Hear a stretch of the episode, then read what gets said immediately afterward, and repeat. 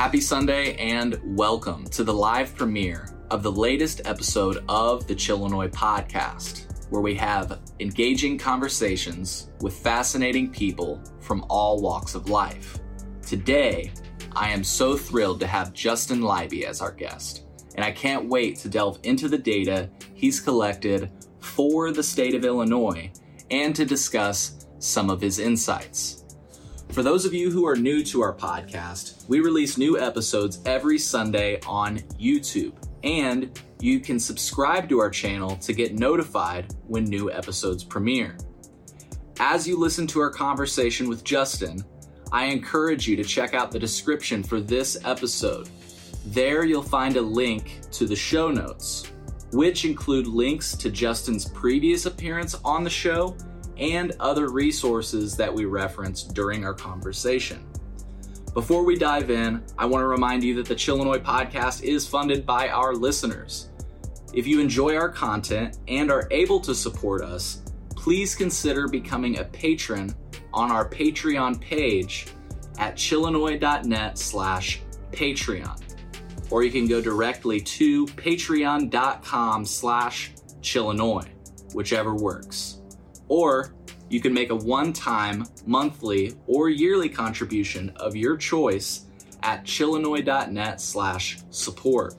And if you can't support us financially, please leave a positive rating on your preferred podcast platform. Your support means the world to me, and frankly, it helps me to continue doing this show. We have several new episodes of the Chillinois podcast available on our Patreon page right now.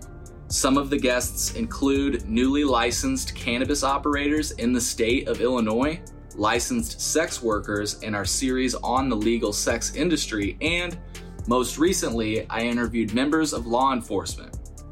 That's right, the police. You can stream all of that and more at patreon.com slash chillinois. And without further ado, sit back, relax, and enjoy the show. Today's show was recorded live across the street from the Business Instructional Facility in Champaign, Illinois. The BIF, as it's commonly known, is a state of the art facility that houses the Gies College of Business at the University of Illinois in Urbana Champaign. The BIF is an impressive building that boasts cutting edge technology and innovative design features. Its classroom, labs, and study spaces are equipped with the latest tools and resources to support student learning and research. But the BIF is more than just a building. It's also a symbol of the importance of higher education in our society and of the critical role that institutions like Gies play in preparing students for successful careers in business and beyond. At Gies, students have access to world class faculty, top ranked programs, and a supportive community that fosters innovation and excellence. Through experiential learning opportunities, leadership development programs, and industry partnerships, Gies students gain the skills and knowledge they need to succeed in a rapidly changing world. So, as we record our podcast today, we're reminded of the incredible value that institutions like Gies and the Business Instructional Facility provide to our communities and to society as a whole. And I'm so honored to be here to share this moment with Justin Leiby. Justin, please reintroduce yourself to our audience. Uh, my name is Justin Leiby. I'm an associate professor of accountancy at the uh, University of Illinois Gies College of Business. Um, among the many hats I wear here um, uh, is a role as a disruption scholar, um, which has been sort of the set of initiatives that have really driven me into the uh, the cannabis world um, and and applying a data focus to help out the state of Illinois um, with its with its mission in managing the recreational cannabis market here. I guess I should say the adult use cannabis market here because that's what they actually legalized. Um, yeah.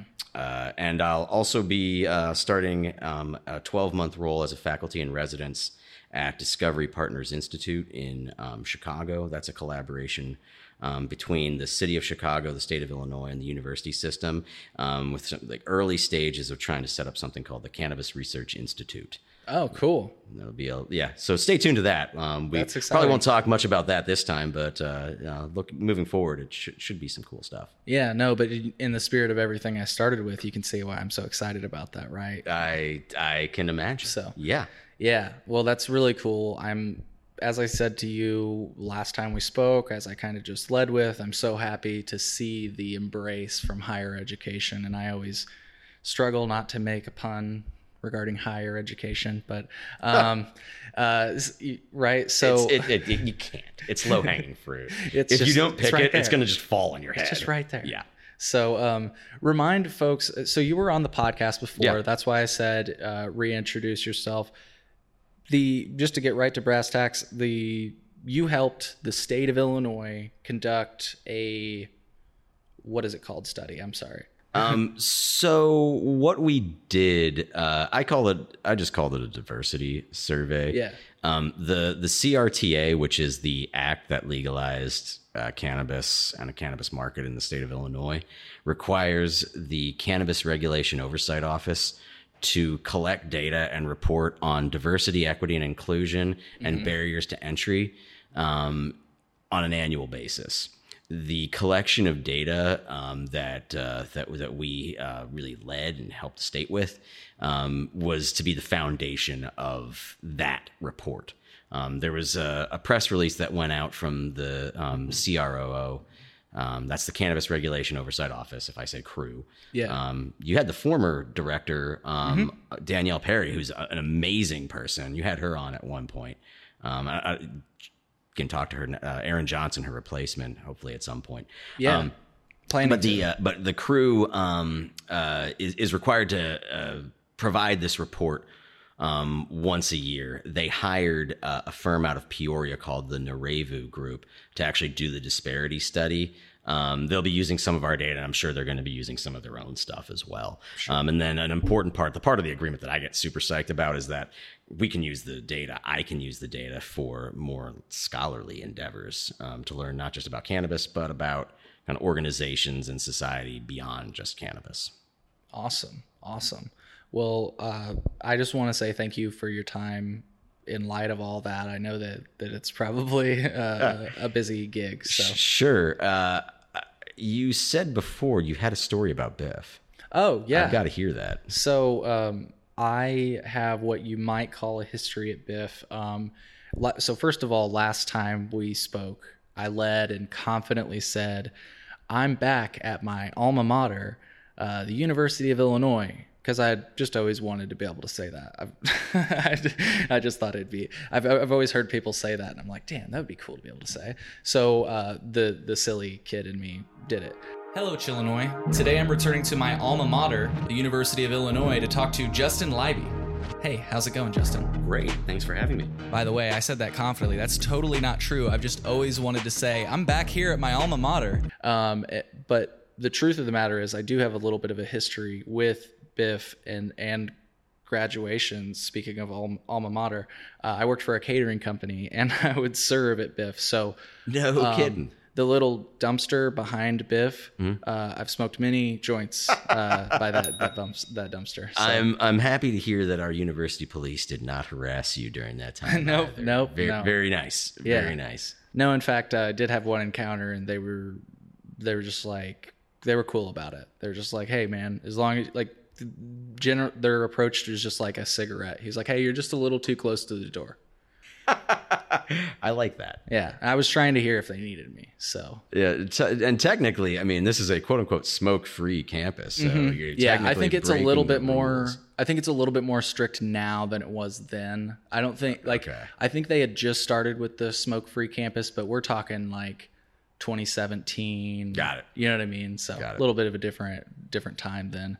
Um, but yeah, nowadays pretty strict about it. So, but anyways, um, we're here to talk about now. Is it data from 2022? And the first time we talked about data from 2021, or am I? So the first time we didn't, we only spoke in kind of generalities about the data. We didn't really get, Get into into, a lot of the specifics. This was all submitted. You could, it's technically the 2021 diversity survey. Um, even though a lot of the firms completed it in early 2022. Okay. Um, so the data is going to be mostly um, from 2021. Um, a lot of it's not going to have changed though. Okay. Um, but some of it will have, obviously. Sure. Well, and I mean, it makes sense that it, not a lot of it would have changed because we've not seen a lot of new businesses open up, right? No, that's exactly right. so maybe the demographics change a bit depending on if somebody went to a new opportunity or whatever. But right. Precisely.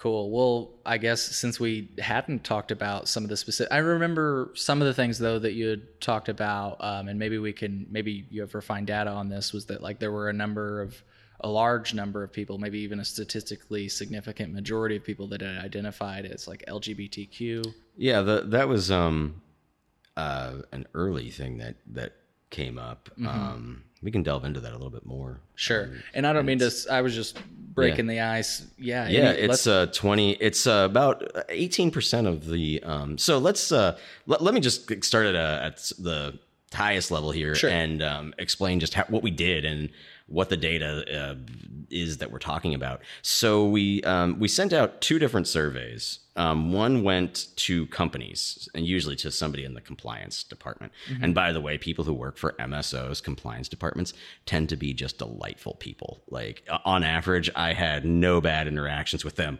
whatsoever. But again, it's, you know, that's kind of their job is to be nice to government. Sure. be nice to people, representatives of the government and the government itself. And I was definitely a representative of the government. um, so they, they, but we had, um, uh, a survey to the to the companies themselves, and then a survey that the companies um, distributed to their employees. And we got about four, th- a little over four thousand um, responses from employees in the Illinois cannabis industry, and we could compute, or I could compute a like a response rate. So, what percentage of the industry does that represent? Because we asked the companies to report how many employees they have in Illinois, Good. and the the best that I could tell is it's it's hanging right around ten thousand.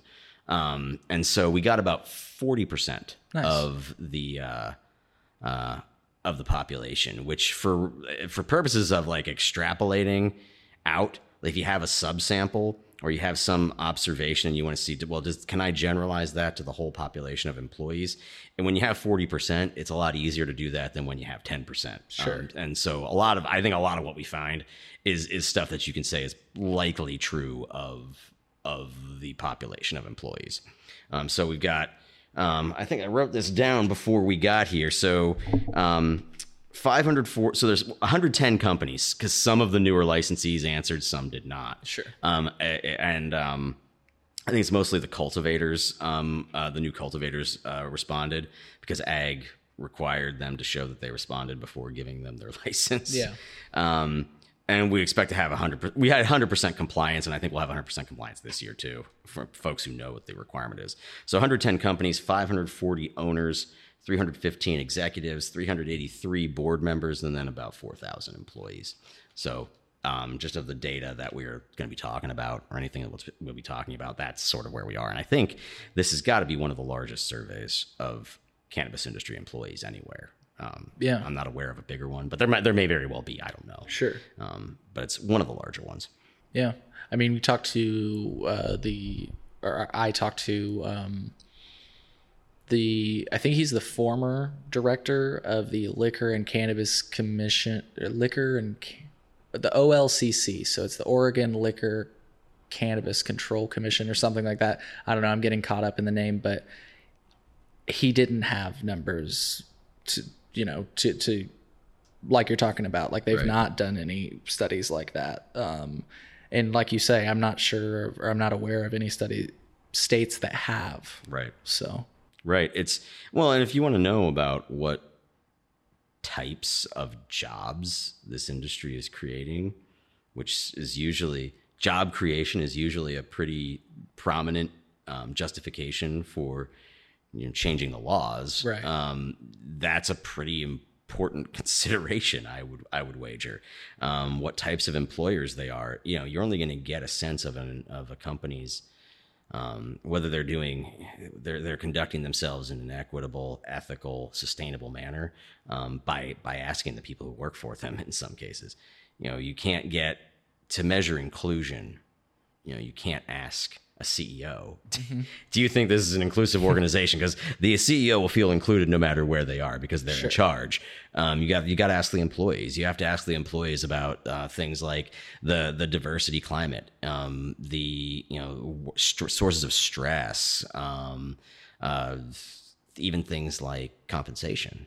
Um, and then other like more sensitive information, you can't ask a company and expect to get a, a correct answer about what percentage of your employees um, identify as LGBTQ plus because I don't think a company's going to ask that. I'm not sure. I'm not even sure if it's legal for them to ask that. But if it is, I'm sure they they aren't going to. Right, they might have affinity groups, things like that. But that's on like a you can self select into it type of basis. You're probably not going to try to like start categorizing or c- counting the number of folks in a given group. so the only way you can get an accurate sense of this is um, is asking people. Yeah. Um, so we don't necessarily. I don't think we have great data on LGBTQ identification among executives, board members, owners, because that was all reported by the company. Sure. But on the employee side, there's no reason why someone would answer falsely Right. about that. If they wanted to, if they didn't want to say anything, they could just not respond at all Mm-hmm. um, because they could just skip the question. So.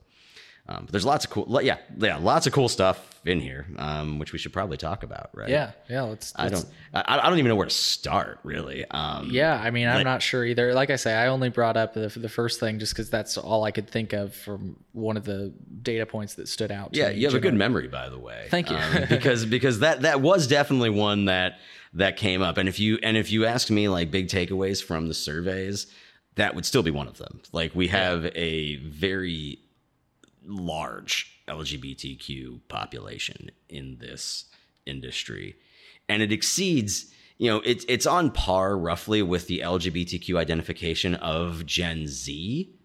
So Gen Z, you're looking at about twenty percent. Um, but the overwhelming majority of employees in this industry are not from Gen Z. They're from you know from the my, my cohorts, so the millennials, or even the older cohorts, so Gen X and possibly even the baby boomers. Um, so it, it's it's a meaningful, it, it at least appears to be a meaningful percentage. And when I talk to people who do research on, say, like organizational research on um, LGBTQ um, folks, um, the the statement has been that yeah, eighteen percent seems pretty big. Like that Yeah. seems like a meaningful percentage. Yeah. Yeah. So totally. We should go um you know probably a great place to start is um ownership. Sure. Um which is something by the way the state even puts on their website. Yeah, Um, and I think on their Instagram they've got like the CROO has made some Right. graphics and stuff. Yeah, I bet they I I bet they have. Yeah. Um, as well they should because probably the most like Im- the top line finding that you're going to see people emphasizing likely as, as like the positive story out of this survey is that the number of um, owners um, like equity owners in this industry who are black has gone up significantly uh, from from the first time that they did this survey, which was um, not with our help, and they collected data exclusively from the old licensees, so the legacy medical providers. Yeah. Um, I was just about to share. Uh, we'll see how this works here. Um, I think this is one of the graphics that that I'm referring to.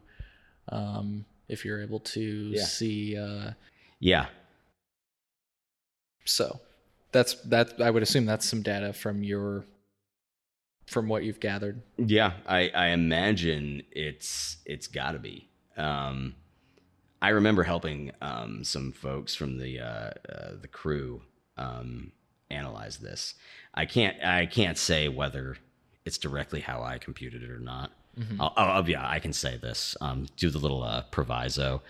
um, all of my views are my own. They do not reflect the views of any entity of the state government of Illinois or of the Gies College of Business. Yeah. Um, all interpretations of the data are my own interpretations. They, they can crunch it in. You know this. Yeah. You crunch a data set any number of ways. You drop, you know, one, you know, you may exclude one observation or two observations from one analysis and then include them in the next. So the things, you know, conclusions can change like that depending on, you know, who's using it. But Sure. but yeah, that this is absolutely um yeah, this is this is definitely where the um I'm a little surprised the state isn't making more out of this actually. Yeah. Um that frankly you're looking at the the primary push to be totally real even though you couldn't necessarily set aside preferences for ownership um, uh, or any other license, uh, any of the license types that is specifically focused on black owners or um, or any member of any given race because it would be Right. unconstitutional.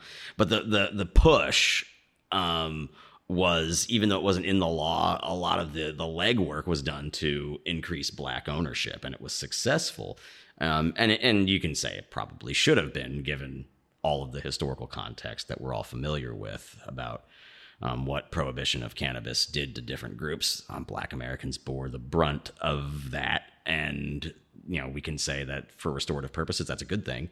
Um, but they did the legwork on black um, owners, um, and it worked. And now it's the previous uh, uh, crew, Danielle Perry, right before she left, was saying that really we just need to now expand our priorities. We need to just broaden our discussion because if we make an intentional effort towards increasing ownership in other groups or increasing representation in other ways in other groups, we can do that. We, we've shown now that this at least quote unquote works, that you can get people into the industry. Yeah. Check out this one that I'm uh, sharing. This kind of one of the points we started with that we weren't.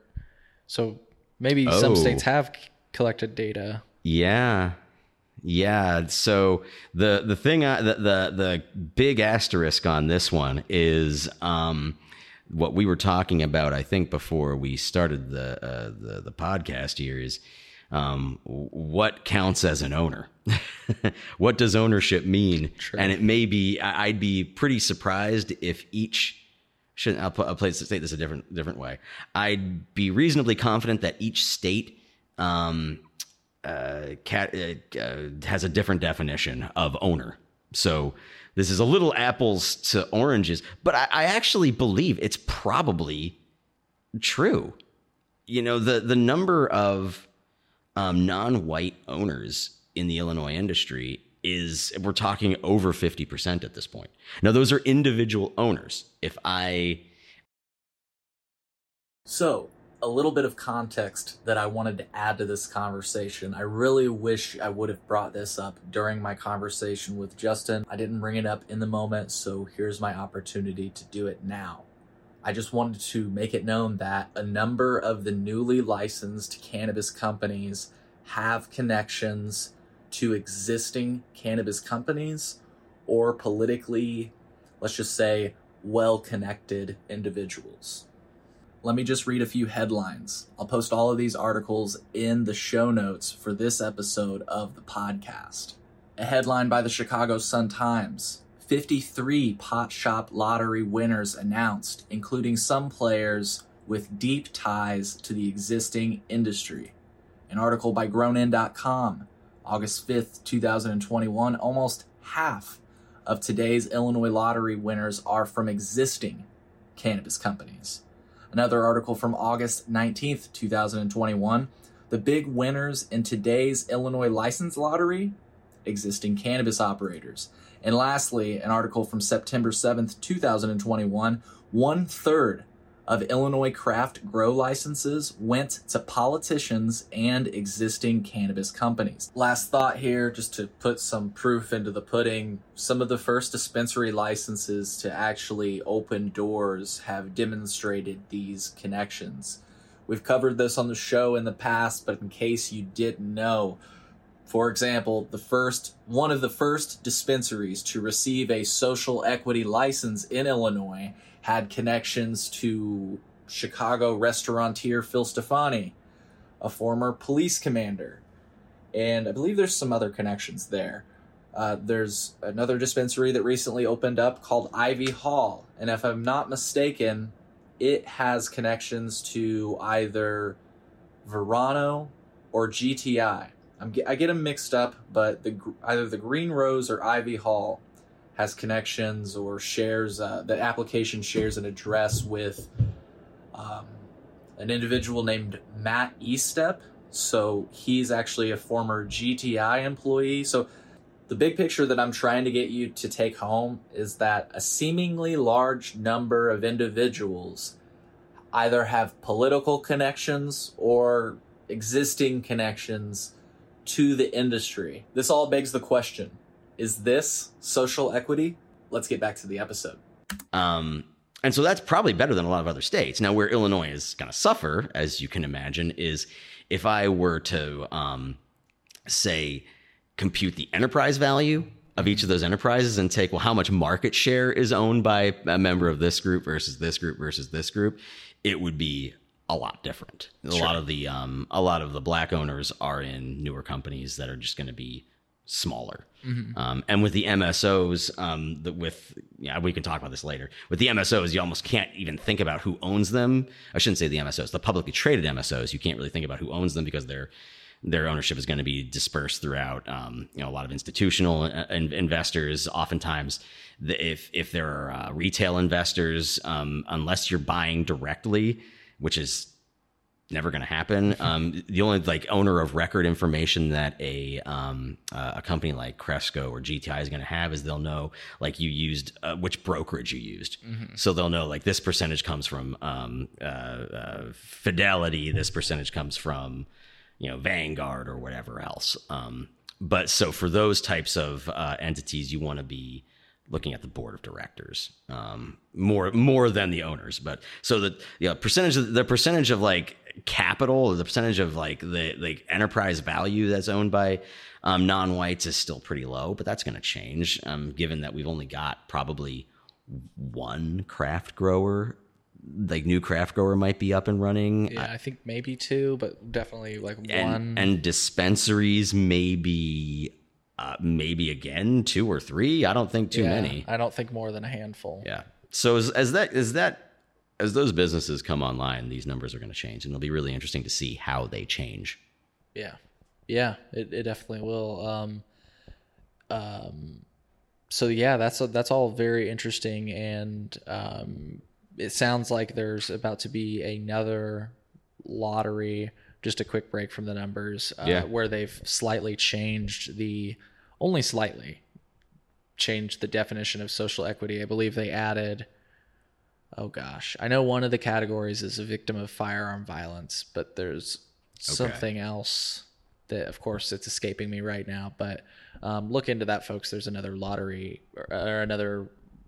Is, I guess there's going to be more licenses issued. I think in the future, and I think it'll be the final round because we're almost at the statutory limit. Believe it or not, did you did you know that are we we're, we're at the limit we're almost at the statutory limit? really Yeah.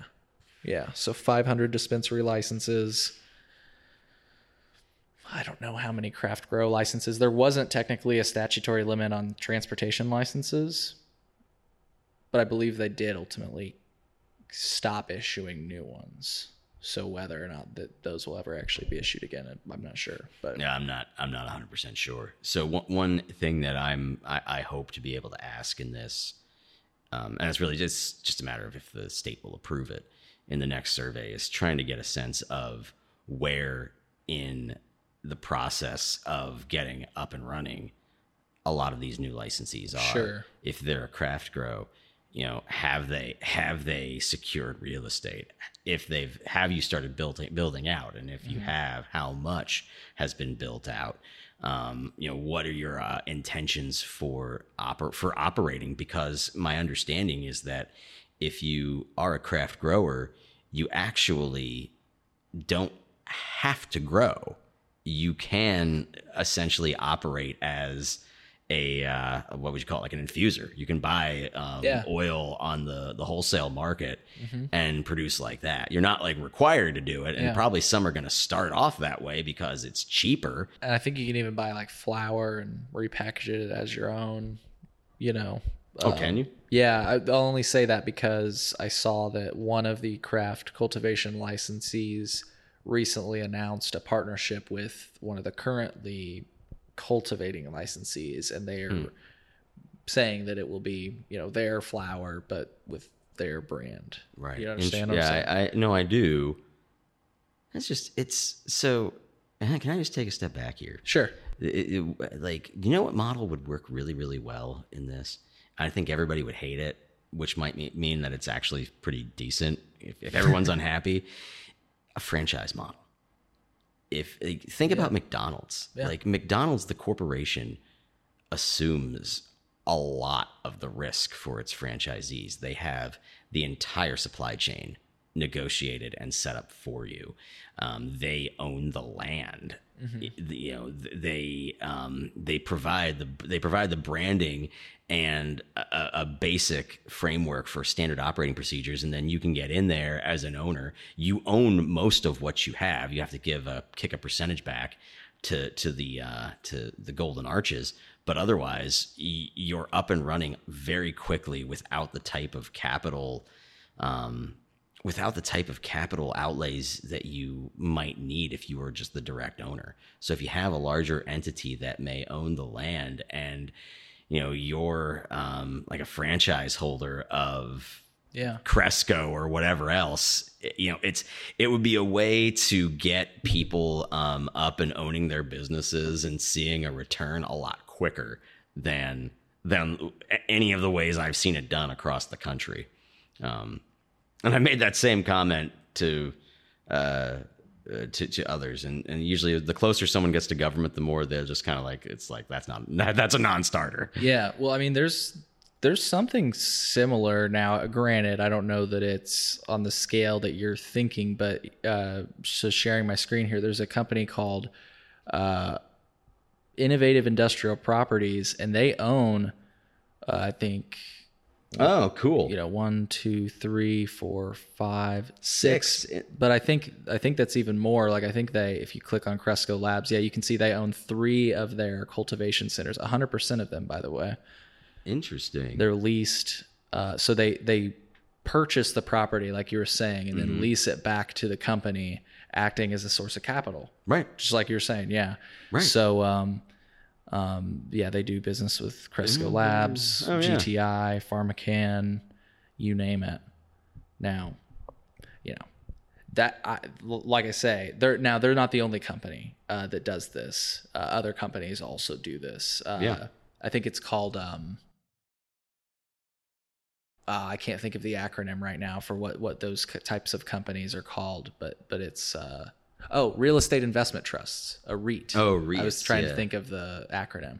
Yes. But anyways, we just diverged from the data uh, pretty radically, and I'm okay. we can, we can, we can. Yeah, we did. You know, but uh, I just wanted to show you that because in case our listeners were like thinking, "Hell yeah, Justin, that's an awesome idea," I was like, "Oh yeah, I, some people are doing that." I hope they do because there's a lot, there are a lot of ways to do it that aren't what we're doing right now. Mm-hmm. And um, I think IIP, yeah. interesting, is uh, traded on the New York Stock Exchange. So ah. they're like a freaking public, publicly traded company. Yeah, that's and, involved in cannabis, and they're not plant touching. So yeah, they, they just own the property. It's really funny. They're not plant touching, even though their their buildings are full of plants. It's really, right. it's yeah, it's uh, that's an interesting one. But they're not oper. They're they don't operate the buildings; they just own them and then lease them out. And, Bingo. And take care of the uh, probably to some degree take care of the maintenance, sure. um, taxes, uh, all that other stuff. Yeah, it, it's it, it's it's a better way to do it in my opinion, but um, you know, uh, who's to say? yeah, yeah. Anyways, though, um, have I showed you any of these any of these dashboards yet? I don't think so. Um, I don't think so. So um, yeah, I'm gonna throw one. Up, at least throw one up. Um, just uh, oh, do you... I gotta enable your sharing? Yeah, uh, that's cool. One second here. Okay, you should be able to share. I think. Okay. So, um, one of the things that we we did, um, and and so just as part of the research that I do, or my st- students who are working with me might do, um, is just you know capturing some of this data and and and transforming it into something that might be useful for the state or somebody observing the uh, the industry. And this is just a really like high level um, number of owners, like so, um, uh, and then you know what percentage of these owners um, fall into certain categories, really. Um, you can see like here the, the, the industries no matter where the industry is in terms of uh, race, it's still behind in gender. Um, ownership is uh, is primarily um, male, um, but you can see in this one now. Now there's a couple of caveats on on this because of the data that the students used, but you can see that the percentage the percentage of total owners, and this is just raw owners. It's not this isn't accounting for their uh, weighting it by their ownership share, but you can see the the ownership. Um, I had I, for some reason I had remembered this as being um, a little over fifty percent um, non-white and a little under fifty percent white, and um, I, I, might just be um, misremembering that, um, or it might be sliced and diced in a, in a slightly different way. But you can see, you know, the percentage white in terms of ownership. It's not it's a little lower than the state average. You know, the state is about 65% white, I think, 60 to 65. So this is right on um, basically right right on where you'd expect it to be. Um, you know, the black percentage is a little bit higher than its um, uh, th- than than the state. Um, and and really, if you want to talk about representation at this point in terms of ownership, it also applies to em- to employees. Um, really, underrepresentation right now is uh, among Hispanics and Asians. Um, and and we can talk about the Asian uh, uh, thing uh, throughout the the call here because that's like the strangest. I don't want to say strange. The it's a it's quite striking that when you look at a, a, whole bunch of different groups as identifying in a variety of different ways, but if you look at those who identify as Asian, um, on average, it's they're underrepresented among employees, underrepresented among executives, underrepresented among boards, underrepresented among owners.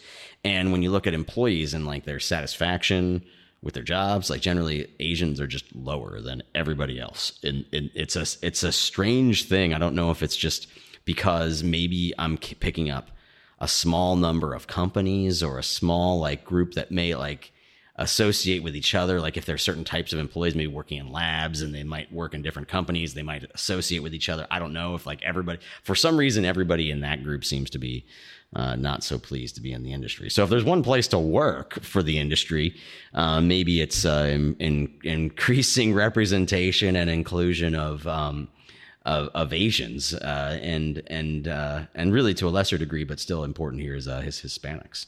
Because mm-hmm. I think, I mean, I think the Hispanic population in the state is about eighteen percent. Um, and here you can see the, I mean, among owners, we're talking about seven. Um, and I can pull. Uh, the board of directors are supposed to be on here somewhere. I can pull up executives as just one example.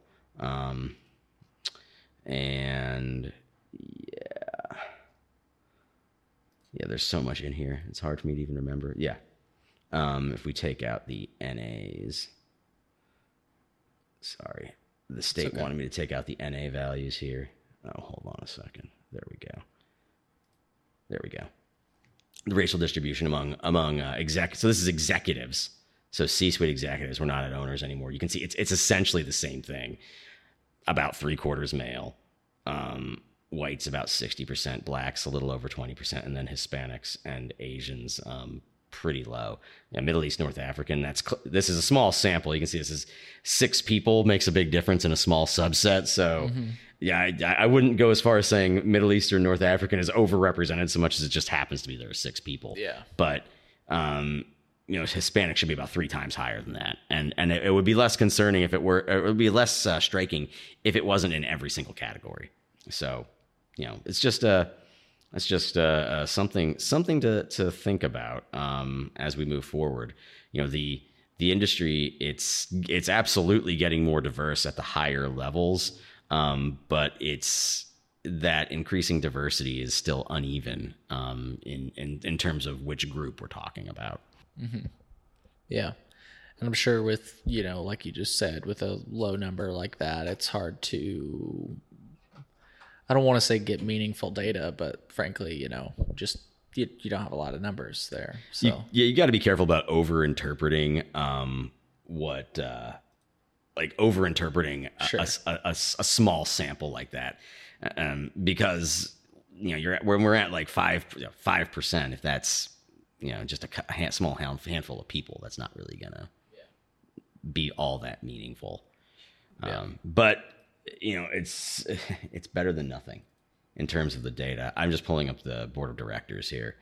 Since the board the board is for anybody like if your listeners like want to take anything out of uh, out of this uh, podcast I, I, I hope they take out that for publicly traded cannabis companies, if you really want to talk about like, it's hard to talk about diversity of ownership, um, but you can monitor the diversity of the board of directors, which is the the governing body that is appointed to represent the shareholders. So, regardless of what the the shareholders may look like, and a lot of them are going to be institutional investors anyway, um, regardless of what they look like, what really matters is who are they choosing to represent them, mm-hmm. and you know keep a check on management, which is supposed to be what they do. Yeah. And I bet if I were to look up, I'll take a look right now and say, yeah, it's here. I'll I'll put this back up just so you sure. can see it. Um, this uh, so this dash this particular dashboard and here. for folks that are listening it's chillinois.net slash video if you're wanting to watch the video version to watch what we're seeing yeah so the board of directors as you can see again it's the same it, it's it's it's pretty it becomes more and more uh, uh, safe to start making generalizations if each of these categories is lining up in the same way if owners executives board members are all three quarters male, more or less one quarter female, we can say, yeah, it's it's overrepresented in males. And if it's if it seems to always be like a, about sixty percent um, white, um, in this case, it looks like the board is maybe a little less diverse than the other groups. Um, so that's that's something to watch. Mm-hmm. Um, because in some ways, it doesn't matter who, who, the who owns the company; it's who's um, kind of controlling it and uh, steering it towards its purposes because we can't really monitor who owns you know which shares of, of cresco but you can see in each case it's you know whites are clearly going to be represented very healthful very healthily um, blacks actually are approaching somewhere near what their percentage is in of the state population. Hispanics and asians again on the board side just like executives and owners are again underrepresented. Um, and there may be cultural reasons to that. The um, Roman Catholic um, traditions, which are not cannabis friendly, um, Asians among employees, we could break it down um, into.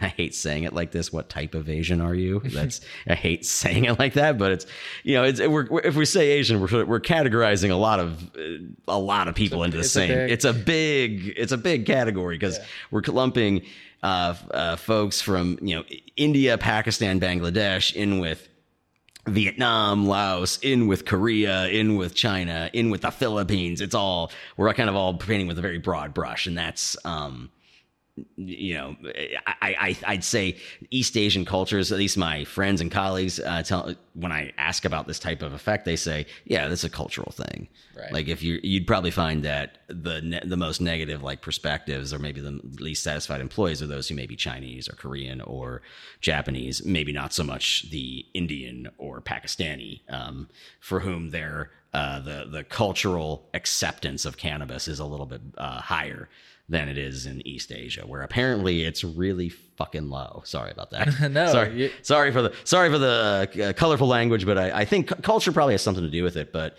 if you you know, we're we're we're at least at a point where the um, industry, the upper echelons, look a little more like the state that we're in. Mm-hmm. Um, now, I've heard some folks justifiably, including someone from the crew, I, I can't remember who it was saying we don't necessarily want our the upper echelons to look like the state we want it to look like the demographics of those who were negatively affected by the war on drugs. Sure. And so, and then, and then, sure, and then that that means that we probably do want a larger percentage of of blacks because they have borne a disproportionate uh, share of the harms, and Asians um, much less so. So maybe maybe this is all you know. This is above our pay grade about whether yeah. this is all acceptable or not. But the only way we can have honest conversations about where the industry is, where it could go, what's good, what's bad, and what's just maybe a thing. The only way we can do it is if we have data, and that's that's where that's my push. Like my uh, uh, on a lot of these things, I'm kind of agnostic, but on the need for data, you can't be because otherwise we're just guessing. Right, and you can't just speculate on some of these things, like you say. You get, and if you ask, if you were to ask the CEO, the different, the answer could be and probably would be much different than when you actually ask people on, for lack of better words, the front lines. Yeah, exactly. You know, Ex- exactly. Um, so, um, yeah, yeah. Now that that being said, we focused so far a lot on those upper echelons. To me, like where where I get like that's where like the state is mostly excited about. Like they want to know just how many owners with more than a five percent share are there. Like how like how many official board of director members are there of companies who operate in our in our state's industry. Um, they they like hearing that. I mean, I get super psyched about the employee data because yeah, there's probably because there's so much of it, um, and and because I think there's just so little known um, about what it's like. I mean, you see like social media. social media is not going to give you a representative uh, uh, view. It's gonna it's gonna give you the extremes. sure. Like that's the- what like- it's designed to do. Yeah, it's des- it's designed to do that, and it's Right. and, and and that's good.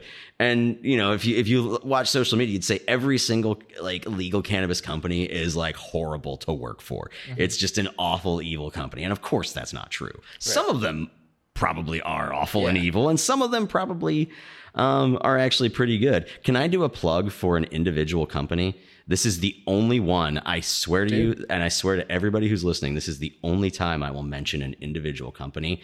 But it's because they came out looking so well in this survey Okay. from how their how satisfied their employees were, how included their employees felt, how um, low the the likelihood was that their employees would want to search for another job because we measured that as well. Um, it's Maple Glen Care Center in Rockford. Hmm. Um, they are. I, I I loved. I I'd love to chat with someone from there because they it's. just a dispensary or Um, I believe they're just a dispensary. I could Okay. I could look that up while while we're here. Um, but they just. I mean, it's not to say that other companies didn't come out looking great as well, but I'll, I'll show you. I'll just throw some stuff up here. Sure. Um, easy, easily done. Just look at like inclusion and job satisfaction. You can plot where all the companies are, and like that one just shows up great. So, not to reveal much about any company, but that one's a good, like a positive thing. So I don't think anybody will be too too mad about that. They Sure. come out really, really well. Yeah. So one of the things you, you we were talking about before we went on air was like you just mentioned the state and like wanting to talk about the ownership numbers and stuff. What like what is the deal with that? Like is it are they pretty like is it easy to look at the owners or like cuz I I like I was telling you I was under the Right. impression that it's like under locked doors and you know even some people have tried to request to see it but they can't. So like what's your experience been like So I've not, I, I've never seen the formal data that companies reported in their application. Oh, okay. So there's that. Yeah. Um, and and I don't. And is it under lock and key? My guess is yes. If I had to take a wild guess, um, my guess is it's not in a particularly easy to compile format either. And so the the difficulty in accessing it might be less about secretive and more about it's just it's it's the systems of the state and the the way the data is structured. It's probably not easy. Um, the so a second point is that in the state of Illinois, there's this um, there's this uh, concept of um, a principal um, officer, Yeah. uh, and and that's usually what the st- what the uh, companies are reporting to the state. But a principal officer is anybody, if I'm remembering correctly, it's anybody with more than a five percent ownership, anybody on the board, and anybody who's um, an executive officer. So you can kind of see that pr- principal officer definition, which is usually what the state uses and what they have companies really thinking about as being the key metric. That includes more than just owners. So there's also just the problem of are owners being separated appropriately from non-owners who might qualify as principal officers? Yeah. Because a CEO may not own the, any of the company, but they are a principal officer for, for purposes of the state. Um, so it- to answer your, that's a long-winded way of saying, uh, yeah, I think this the data is under lock and key, and I have no idea what the actual data says. Gotcha. Um, but that's unfortunately, that's kind of what you get in government sometimes. Their systems just aren't where they should. Where not I shouldn't say where they should be, where we'd like them to be. Sure, sure, yeah. And I that question is born out of like I was just interested since it sounded like you know some of this data was possibly used.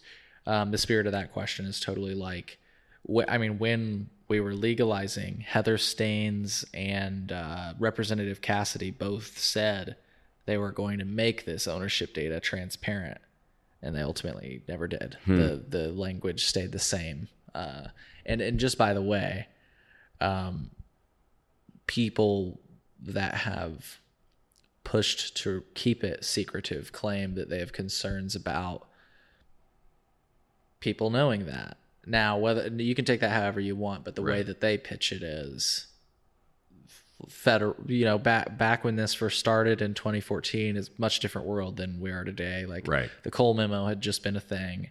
And for Right. folks that are, I'm not just saying my own name. Uh, Google the Cole memo, and you'll, The Cole memo should But, have uh, a Cole memo. yeah. So we Have should. you- that could be if you ever have a newsletter, it should be the Cole memo. I'm taking it. I love it. I've been looking for something. There, there we go.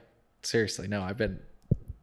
I'm gonna credit you when we, when I use You that. don't you don't even have to. Just steal it and say it was your idea. okay. So, but anyways, back then in 2014, it was a different world, and they were possibly worried about federal intervention. Right. So you could almost like get that perspective. Yeah, But I could totally see that in 2014. nowadays like the way i looked at it and i think i was telling you before we went on air there's a reporter from the illinois press association and they're just like look you look at industries like gambling and whatever whatever other privileged industry you want and if that stuff's under lock and key Mm-hmm. there's just room for things to happen Oh, let's just say. absolutely. absolutely. So to defend the representative and the state senator, and I'll I'll, I'll say I'm going to defend them Which- because Oh, so uh, Heather Steans, Steans and and Kelly Cassidy. Cassidy, yeah.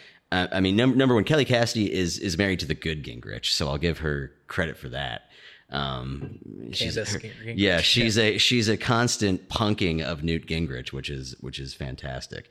But no, to defend them a little bit, just because they um, they helped legalize weed in the state, and I that to me that that deserves a, a, a lot of credit, guys. I, I watched some of the shit they had to hear people say in the floor debate, and it's that you could like keep yourself patient and like yeah like contained when that idiot uh, was it Deluca like brought the egg and frying pan.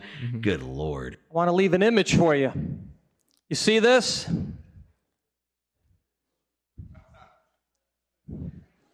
This is your brain.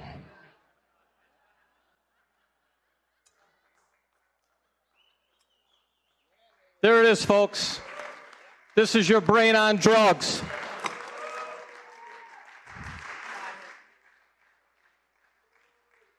So today, for my family, for my children, for your families, your children, and especially, and especially for African American and Hispanic communities, vote.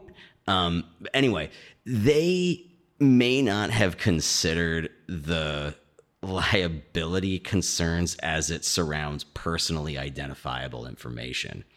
You can disclose people's names about certain things, but there's also some things you can't disclose. Um, as a researcher, I only know a small percentage of it. I know what I can what I can report, what I can't report, what I can ask, what I can't ask, and what I have to inform people about that you know, if I'm going to report their name, for example, or um, their address, or really anything related to that that could potentially identify them or what they said, how they responded to a question or an item, uh, I have to inform them as a researcher that I plan to report it. Um, I don't know how it works in law, um, and, and particularly as it applies to the state of Illinois, but they may there may be certain legal constraints on disclosing some of the people's names. Um, you know, they may have been well intentioned, but may just not have known the the constraints. You, you got to love it. It's it's how it, it's how this whole freaking world works. You know, there's you want to do we want to get this fantastic new drug treatment up and running, and it's for a disease that's killing like thousands of people a day. But oh wait, we have to get the FDA to approve it first. There's like it's, that's an extreme example, but it's just there. There may be some things in place, um, but yeah, I don't know of any place where the the uh, like names attached to ownership percentages would be. Um, now, they did the respondents to the survey did submit. They were asked. Um, compliance wasn't 100 percent on this one. They were asked to submit just the list of names of their owners, mm-hmm. and and and and the reason that that's a that, that is kind of okay in terms of identifiable information is that it's not linked to anything. Like right. we had no, we didn't ask for their ownership percentage, any demographics, literally anything. We just asked for their names. Um, and you know that data, I'm certain that we could never publicize that. Um, my, I mean, I would like to do a networks analysis on it, uh, and probably will at some point. But yeah, the data. The, I, as a whole, the state could do a lot better getting data out in front of people, and I and there are people in the government who I know agree with that. And that's what I was gonna say is that like I've talked to David Lakeman at the Illinois Department of Agriculture, manages yeah you, you so you know him, but for folks that are listening, he's the head of the cannabis division at the Illinois Department of Agriculture. Yep. Um, and we talked about this exact subject. And in fact, we actually talked about innovative industrial properties because I asked, and it's kind of back to a proposal we've talked about with Shaleen. She's said, don't limit the number of licenses which can be issued, which we've done that, but uh, limit the number of licenses which any entity can hold, which we've also done, which is a good thing. Mm-hmm. It's why, for example, when Cresco acquired Columbia Care, right they had to make a divestiture, divestiture statement. It's hard to say that word. Um, because they then would have over over the number of dispensaries they were allowed. Mm-hmm. And so I like those provisions. I like the idea of those provisions. Again, we talked about how maybe they're impossible to enforce in practice, but I like them because they would keep any one player from getting too big right. in theory. Um, but it requires people to be able to actually check that, right? Right. And so this is an example where it's like one entity clearly owns more than three cultivation centers. I mean, the the, the IIP they ha- they yeah. say they own hundred percent of, I mean, more than three. So it's like, how does that play into the law? And he didn't have a answer for me, but what he did say, to your point, is that the state relies on people like myself and others that that ask those questions so they can look into those things. And so my question has always been like, if that's the case, because even Shaleen's told me that like regulators rely on the public to to say these things so that they can look into them. I'm like, all right, if that's the case, why don't you let us help you and make the data open? But I get what you're saying. There's uh, implications. Yeah, they do. They they do seek out advice from folks, and you could. So Cole, I know we're getting away from the data, but sure. this, is, this, this is this is totally fine. You you edit this after the fact anyway. You can do whatever you want. Honestly, mostly keep it free flowing. Yeah, so but, yeah. Uh, yeah, you're the you're the dictator here. Um, but anytime you put a bright line standard in place, you are inviting manipulation. You're you're just inviting an arms race. As as an accountant, um, there are two big examples of this: the, the tax code especially the corporate tax code, which is a disgraceful collection of carve outs, spe- special rules, um, you know, bright line standards, 5% of this, 6% of that.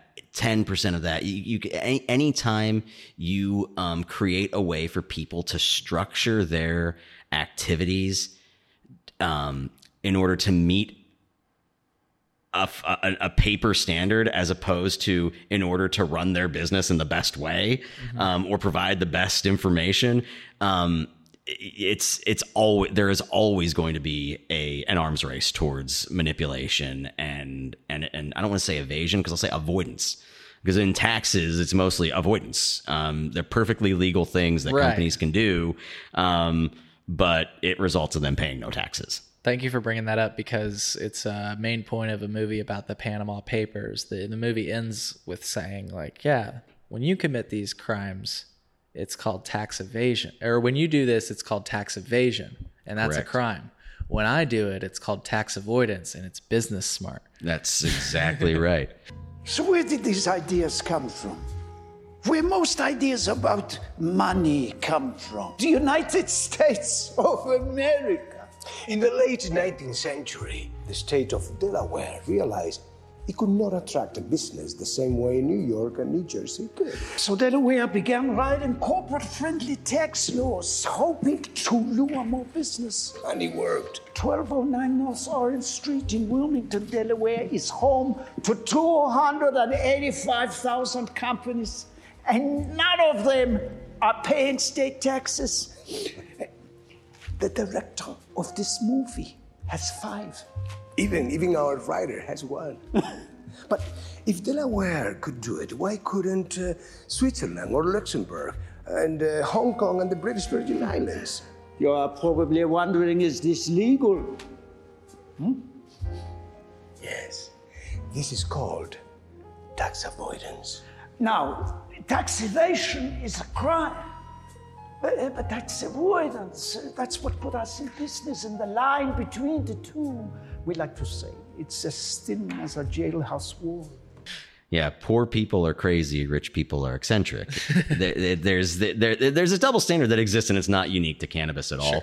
But anytime you try to set up a system of standards, um, that the more rules you have, the more provisions you have, the more you're inviting manipulation, avoidance, game playing, Yeah. and you know I my personal view on that is yeah, and you kind of deserve it because if just because you are a government regulator doesn't mean you run the world mm-hmm. and doesn't make you almighty. And if you pass a, a rule or a law that you are un- incapable of enforcing, then that's on you, not Yeah. on not on not on anybody else. Yeah. Um, you know, so if, if you're saying, oh, well, we can't have this many more, you know, an, an individual or entity can't own more than five licenses. Well, what if they create a special purpose entity with six with with six other people? Does that count?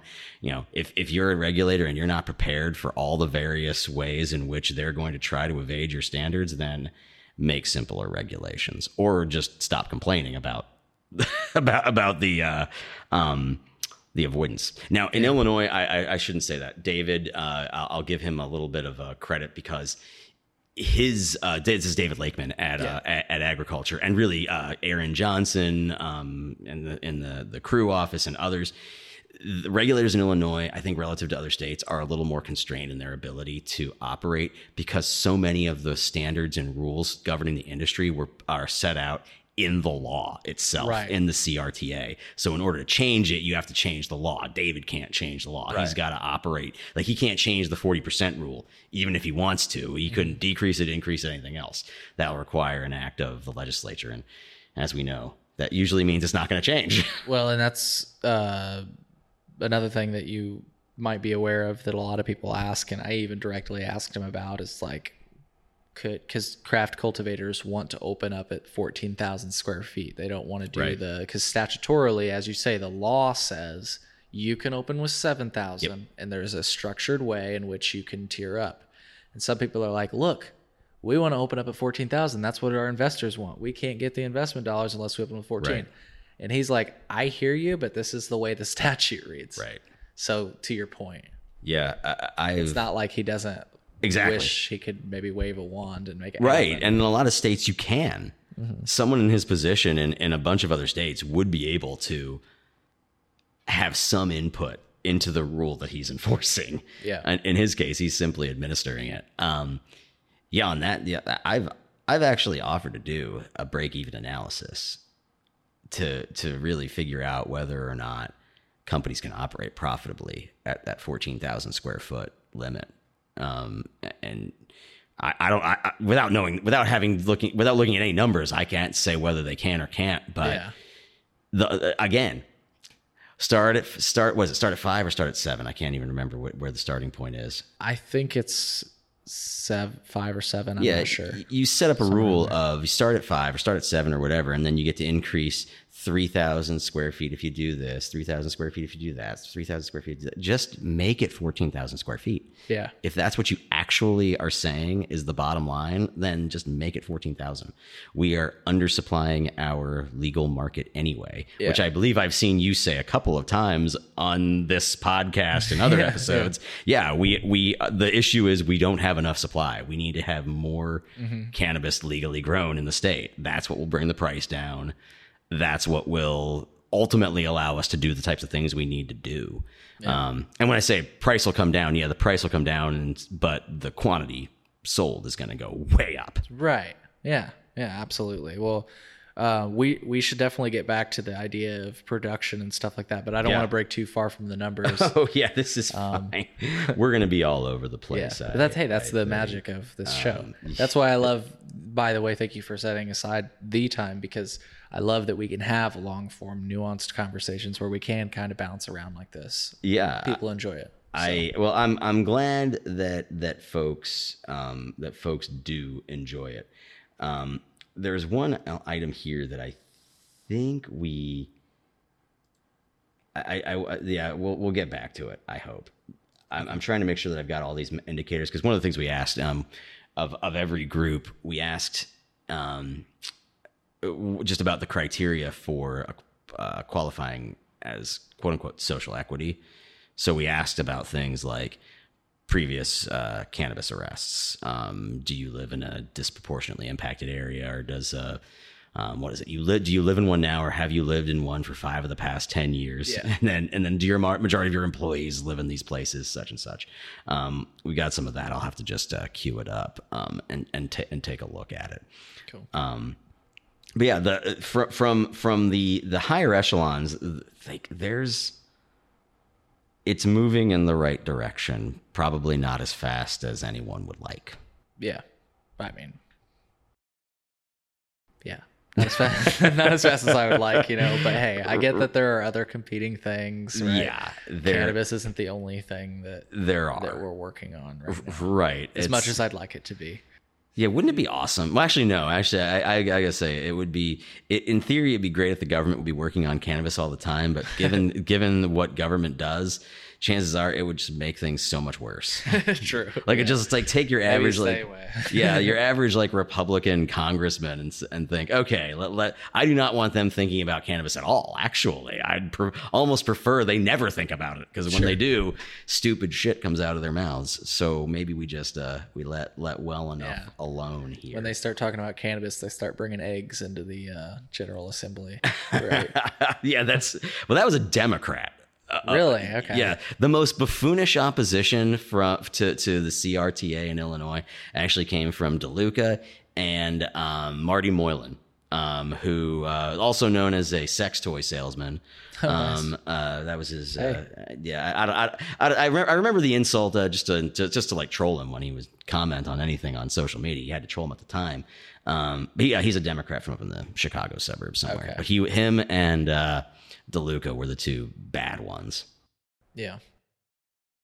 Uh, well, I don't mean to jump to this question if if you have other things, but what, I was curious. What do you think? We, we kind of talked about different ways, and we've touched on this question a little bit. But what do you think the industry or state, rather, since it's driven, as we just talked about, it's very much statutorily driven. Right. If we wanted more licenses, we would have to pass a law for that. Or I guess the disparity in demand study could, it sounds like, end up with the CR, CRO.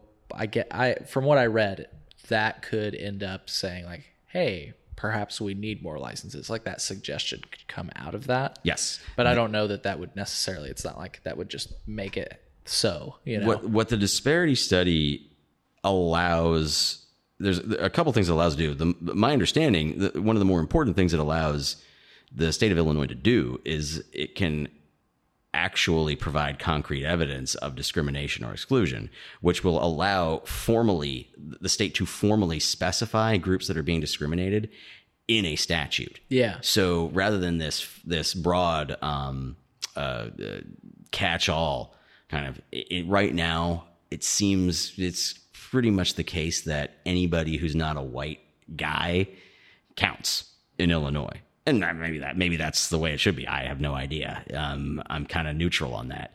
Um, but if there is evidence that Group A and Group B and Group C are being discriminated against in this industry, the state can then target whatever um, you know, whatever preferences might be put in place to those groups. So in order to to to build those preferences into a, into a statute, you need to have that level of, of evidence. And and at the time the CRTA was passed, it just wasn't there. Um, so like my understanding is that's like for the industry, that's what they really want to see. Um, they're they've been remarkably cooperative with this uh, data collection effort because I, I, I believe some of them, and then at least publicly speaking, they'll say publicly, you know, they want to help the state set aside you know licenses for the groups that are formally being dis- that that we can show are being discriminated against um, and you know whether what, like what what the what they'll find in that report i have no idea but Yeah. um, hopefully it'll it'll come back to that this is what I was think I would had to pull up the language of the law. I'll share this uh, on our screen here really quick. Um, not exactly what I was thinking of, but this is what I was referring to. So the findings and recommendations from the disparity and Yep. availability study um, can be used to reduce or eliminate any identified barriers barriers to entry in the cannabis industry. And one of the things I was thinking of but I, it's not exactly as I recalled it. it. They could they could modify or change the application process Yep. to reduce or eliminate barriers identified in the dispen- in the study. So yep kind of interesting. Yep, that is that that is as far as I understand it, that's the primary purpose of the disparity study. Yeah. To sort of refine the law and make and and target enforcement, target regulation towards where it would be most consistent with the the spirit of legalizing and reducing barriers to entry. Now we all know there's only so much that the state can do to reduce barriers to entry because the biggest one is money Sure. and and uh you know that's that that's a tough one Yeah. that's a tough one What do you so what do you think um what do you think the industry could do or like I said the state really because that's what it comes down to. This- what what, what could they the what could do? they do to become to make the cannabis industry more diverse and equitable? more diverse and equitable um well i'll throw out this one i don't home grow Sure. but um uh, they, they they we should legalize home grow for adult use purposes Yeah. um obviously right now you can only uh home grow uh if you're medical um now I don't know how, what the enforcement is like, but that's not finally the point. The Right. So that that's kind of an obvious one. The and that's not going to make the industry more equitable, but that will make the entire cannabis domain more equitable if you can just if you want it, you grow it. Right. Um, and it would arguably end the criminalization of cannabis, Yes. which is the need for equity, right? Correct. Like the that's what's funny is we talk about the disproportionately impacted groups. It's like, what were they disproportionately impacted by? Was it the policies? Maybe we should end those policies, right? And so that the cycle doesn't continue. Well, right. I'm so glad you led with home grow. we're trying to uh, yeah we're trying to undo the harms of the war on drugs while still fighting the war on drugs isn't it isn't it isn't it freaking great Yeah. um and that's that's why home grow is illegal here Yep. like it's i see on social media oh the msos lobbied against it. Fuck you. The, the msos didn't lobby against it. The cops threw a fit. We all if you were paying attention we all saw them. Like there were stupid comments like well if we're in a house um, how are we going to know if this plant is for medical or not? Well, it's like number one, they have a card, Mm-hmm. and number two, probably more importantly, what the fuck are you doing in the house to begin with, officer? Like, right well um, I- one of the I- things I don't care. one of the things that i think representative cassidy or senator Steans fielded was somebody saying well if the point of legalization is to you know regulate these products and to make sure the potency's in check and stuff these home growers could could supercharge their weed and she was like you it's there's really a limit to what you can do it's not like they're going to be growing like nuclear nuclear weed You know what I'm Nuclear weed, yeah, it's half plutonium, half cannabis at this point. Yeah, yeah, jeez, yeah, the super, yeah, supercharged weed. That's a a favorite of um our prohibitionist friends. Now, I will say that PharmaCann, Columbia Care, Vireo, Um, gosh, there are some other names here. They didn't do it in New York, but they did it in 20 or sorry, they didn't do it in Illinois, but they did it in 2019 in New York. In New York. Yep. They did lobby against home grow uh, it, as part of a New York Medical Cannabis Industry Association, and it's a bunch of bull, bunch of stupid reasons. Oh yeah, it's, But, yeah, the- uh, I've seen this statement. Columbia Care, Etain, PharmaCann, The Botanist, Acreage. I mean, these are a lot of companies that are in Illinois, so I think that's where They're not the biggest ones in Illinois, but they are they are here.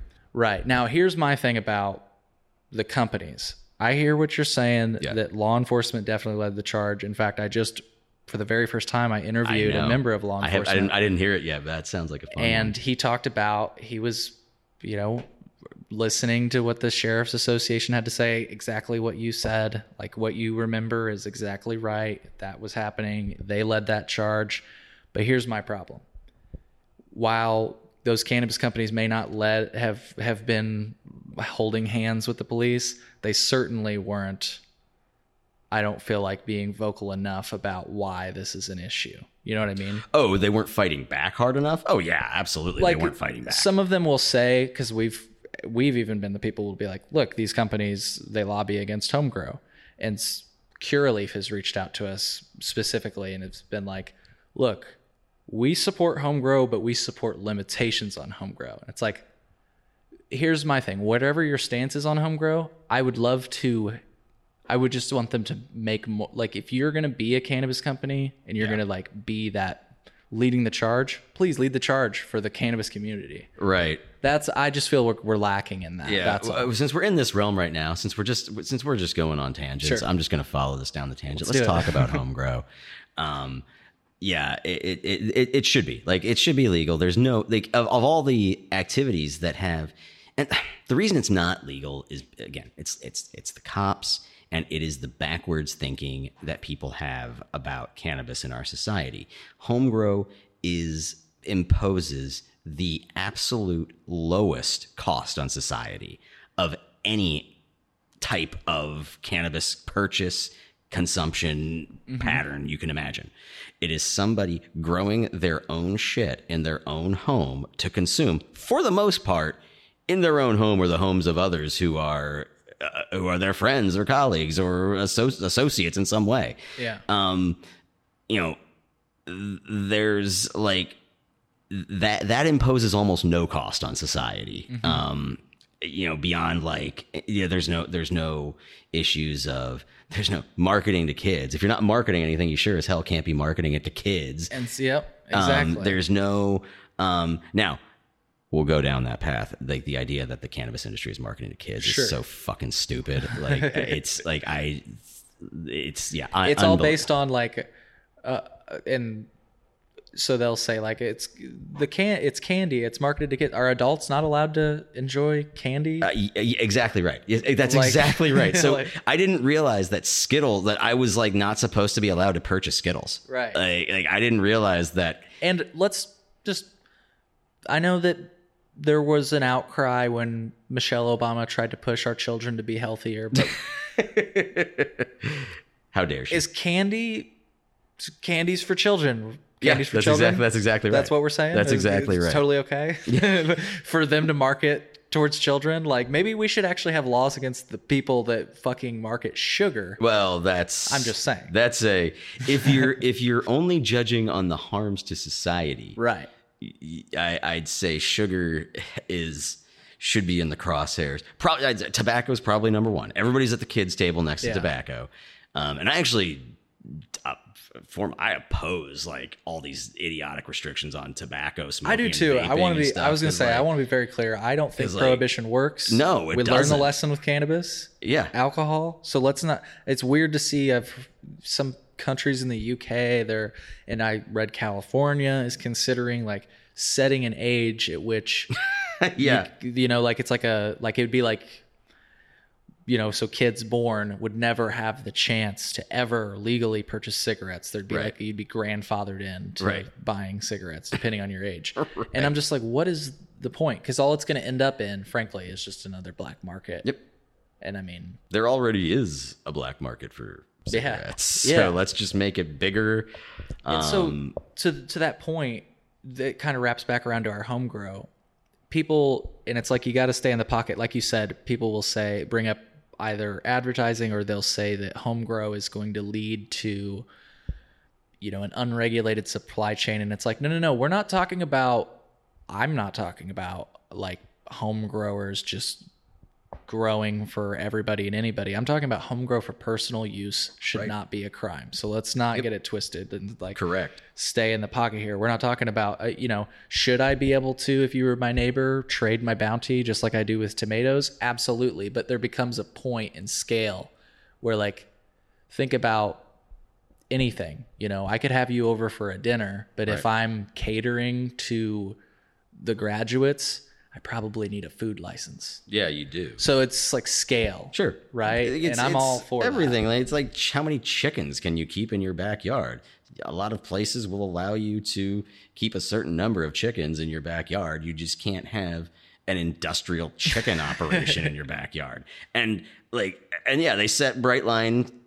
They, they set a stand like a, a limit for that, and just you can do it with chickens and everything else. You can do it with cannabis. It's Mm-hmm. it's not that hard. And so I I'm curious what you think about since we're just having fun and going everywhere. Um, just in the the spirit of more diverse and equitable, making it more diverse and equitable, equitable.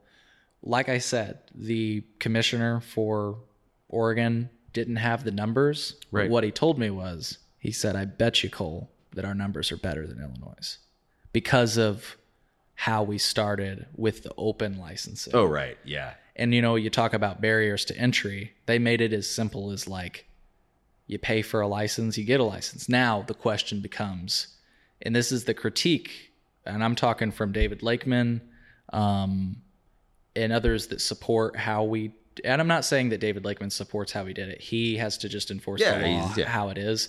But we were just having an open conversation about the different approaches open licensing and limited licensing. And this is the concern i always hear from either a regulator or for just from just people that oppose open licensing. And and that is something you mentioned earlier. The price naturally and inevitably falls and they see that as a problem and uh, and if you look at the purpose of equity it's so that they so that disproportionately impacted people could create intergenerational wealth. How do you do that? You limit licenses, you keep prices artificially high.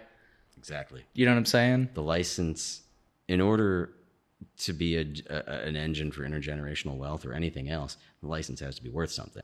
Yes. And that's actually a thank you for saying that. Not only the product to to value to artificially inflate the value of the product, but if the light if all else fails, I want to be able to sell my To license, sell your for license. number for money. exactly. That, Yeah. That's exactly right. I yep. It's it's a balance. That's a balancing act. If if, if people now, I don't care about the black market I, that it exists or doesn't. That that's irrelevant to me. Um, I don't think it should be a pro- the way the legal market kind of destroys the illegal market is if it provides better prices and Services better and better Yeah, products, and yeah, then exactly. and then and then suddenly people won't be using the black market like that. Right. I'm yeah. So I yeah, but if, if for those of, who think that the black market being an issue, you know, Oregon weed is everywhere. Like they Yeah. got they got so much damn diversion to the black market. It's it's not even funny. And I and I'd be a little surprised if much of that's happening in Illinois because our legal market prices are so damned high. What would be the motivation to? Mm-hmm. Now you might see illegal product being sold on the legal market. I don't know, but that would there would actually be an incentive for that. There wouldn't be an incentive for the other. But yeah, Oregon there's Oregon weed everywhere. But you know, they but they they did it in a different way. And um yeah, their numbers probably probably are better in terms of pure participation. Um I don't know that their numbers are any better now. Sure, over time. Yeah, I think But- they, they probably were better to start. They're probably not better now. Yeah. And so that's I guess the other side of the the token here is like and I'm just say, calling it how I see it. I'm not taking a side on either side Sure. of the fence, but like I get the sense that what you just so what you just said is like sure, maybe they got the license, but are they still open today? Yeah, that's right? Yep, that's and that, exactly and you right. know what? His comment to that, because a lot of people did go out of business in Oregon, and that's what people point to as to why maybe you don't do it like Oregon. The prices fall, um, people can't make money, everybody goes out of business. Now, his reply to that was, "Look, they knew what they were getting into, they had the chance, and if you compare that to Illinois, he said." Some people just didn't have a chance. And Toi Hutchinson herself said, you know, five five thousand applications for what was going to be seventy five licenses. Ninety nine percent of people weren't going to get them, and so like, I guess for me, what I've always been circling the drain on is like, so we've defined who qualifies as social equity, but is social equity protecting these businesses? Because like, back to your point of are those people if they applied years ago are they still in business well restaurants 80% of restaurants fail within five years but we're not talking about license caps or any Right. sorts of protections for restaurants so like what are we doing there's too many competing priorities. Uh, Yeah. You know, you're, doing all of these things trying to prop up, essentially, you know, prop up and centrally plan a market for something that is federally Ill- illegal and that some people think is like more dangerous than plutonium. I mean, average, uh, we talked about your average Republican congressman. They think a, a, a cannabis nug is is more dangerous than a fucking loaded handgun. So, so to try try to reconcile that view with let's plan let, let's plan out the activities of this economy. Yeah. and and somewhere somebody probably might hear me say that and say this is the reason why you go for the light touch, that kind of laissez-faire, um, low regulation type of approach. And they might be right, they might be wrong. I don't know. You know, Oklahoma, people point to Oklahoma as being so great because it doesn't have any big companies. You know, they got people failing all over the place. And you could argue it's like failing out a bit going failing out going out of business. Um, and you've got um, and that's natural. You can say that that's that might that's that's probably a good thing. Bad companies should go incompetently run companies companies with bad products they should suffer in the market and eventually at, at the, extreme strongest. go out of business. Yeah. well it's not only about the strongest it's if you're why do you exist as a company if you're providing products that people hate? You know It- it's it's like you know you don't then it's it's just one of those things where people will only exist because you're they're you're they're forced to use your product it's almost like a rehab center you know Yeah. like rehab centers they only exist because government forces people into treatment you know i'd say half of them would probably go out of business if uh, they didn't have that that uh, uh, cash flow um, from forced treatment and the same thing applies here if you're not providing something that people want then you probably shouldn't be in business. But with the Oklahoma situation, you also don't want a situation where the government is taking advantage of people, charging them for a license that the government knows they can't translate into anything worthwhile. right Um, and I don't know that that's, I don't know if that is happening. I, I don't know much about Oklahoma. I've, it's been a long time since I've been to Oklahoma, um, but Yeah. I, I hear it's a totally different world. no but I mean, to your point it is it like from what i understand i think i just read that they have a moratorium on licenses which means that Okay. the whole the way that it used to be what we're kind of referring to i don't know how long that's going to last and i also don't know how long that's been because i literally just learned about it Yeah. if you would have asked me like earlier this week i would have told you that the way that it works is Right. you can just literally go on a website, pay some nominal fee. I think it was like 250 bucks or s I Mm-hmm. don't even know. It's not that crazy. And by the end of the day, or even by the end of the transaction, you have a piece of paper that says you can operate a cannabis business. Yep. Which, so to your point, I, I don't know. I, I'm kind of like, I think it should be that. I think it should be that way. Like, I don't know that the government should try to guarantee or safeguard like just because they gave you a license doesn't mean like okay we're going to make sure that nobody Right.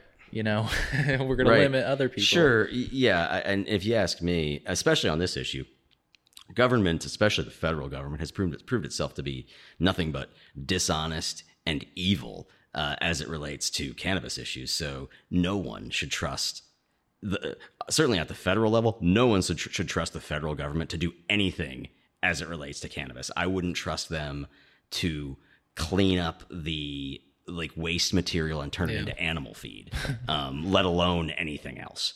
Um, state state level, it's a little bit different. Um, there there's a little more receptivity to it at that level, but um, it's yeah, y- you have to ask yourself like what are we trying to do and supposedly like this is one of those types of situations where state by state implementation allows the states to experiment with some things that work some things that may not work um, now experimentation was not supposed to work um, the way it is where everything has to be done under federal illegality where any organization attempting to operate is operating with two daggers in, in each thigh because you can't get you can't I mean, you can't get a checking account without paying thousands of dollars in fees for it. I mean, business checking accounts should be essentially like ten bucks a month, or like free with a, you know, with some with something else. Like, it should be no fees, but you're getting these companies are getting just socked with these huge fees, and then 280e is probably even worse, um, where it's just imposing again using the tax code to